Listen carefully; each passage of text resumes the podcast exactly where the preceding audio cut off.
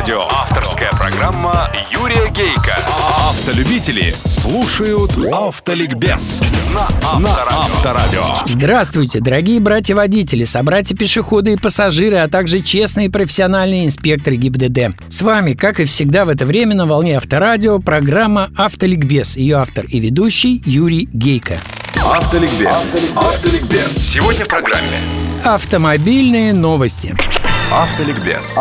Ликбез. Начнем с международных. Главная, конечно, новость – грандиозный скандал с Volkswagen. Затронул он даже и BMW, Daimler и Audi, чьи акции тоже обесценились, но раза в четыре меньше, чем Volkswagen. Продажи последнего запрещены в США и в некоторых других странах, а производителей ждут многомиллиардные штрафы. 7 лет обмана, 15 миллионов хитрых автомобилей. Странно было предполагать, что сдвинутые на экологии американцы не попытаются разгадать секрет самого экологичного турбодизеля в мире. Вот и разгадали. России этот скандал, я думаю, только на руку. Слава богу, что на экологии мы не сдвинуты пока, что успели достроить завод двигателей Volkswagen в Калуге. А вот то, что автомобили марки Volkswagen на волне продаж в мире у нас подешевеют, в этом уверен.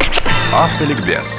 Ликбез. Наша отечественная шокирующая новость. Предлагается легализовать объезд пробок, то есть движение автомобилей по обочинам. Ссылаются при этом на опыт Германии, где во время пробок обочины якобы используются как дополнительные полосы. Причем те, кто это предлагает, оговариваются, что, цитирую, «подобную практику можно применять там, где позволяет покрытие». Конец цитаты. Подразумевается, конечно же, покрытие обочин. Друзья мои, ездил я по Германии много раз. Нет на наших дорогах, даже самых лучших, таких широченных асфальтовых обочин, как на дорогах Германии. И стоя там в грандиозных пробках на автострадах, наблюдая за вертолетами над ними, сообщающими на специальной волне о ситуации и успокаивающей автомобилистов, я поражался тому, что при этом широченные асфальтовые обочины были пусты. И я уверен, что если уж немцы разрешили ездить по обочинам, то точечно, в исключительных случаях, например, тем, кто едет до ближайшего съезда на другое шоссе, к заправке или к населенному пункту.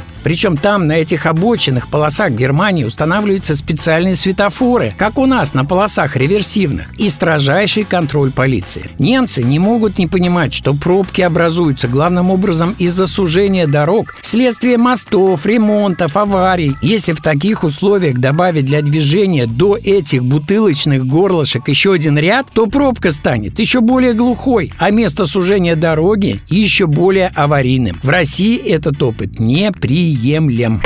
Автоликбез. Ликбез.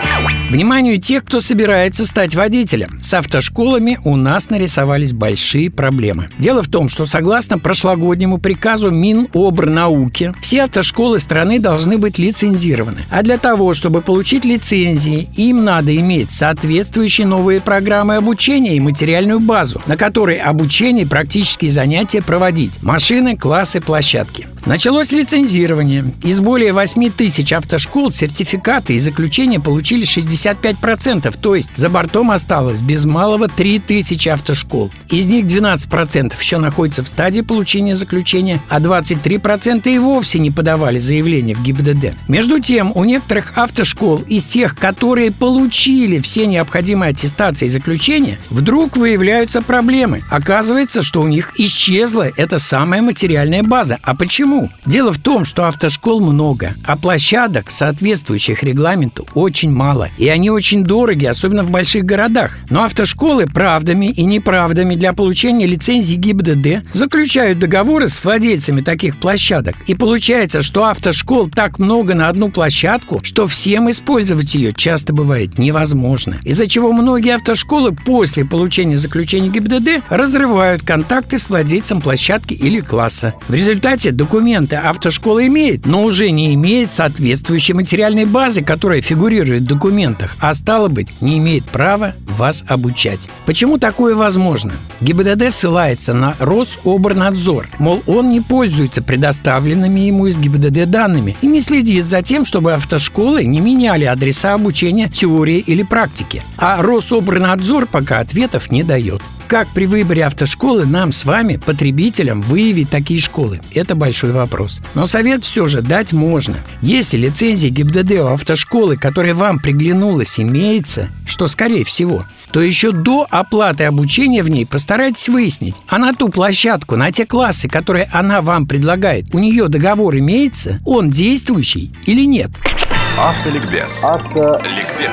На сегодня достаточно. Удачи вам, друзья, на всех дорогах страны и жизни. И запаса вам на них, оптимизма и тормозного пути. С вами была программа «Автоликбез» на Авторадио. Ее автор и ведущий Юрий Гейко. Автоликбез на Авторадио. Авторская программа Юрия Гейка. Автолюбители слушают Автоликбез на Авторадио.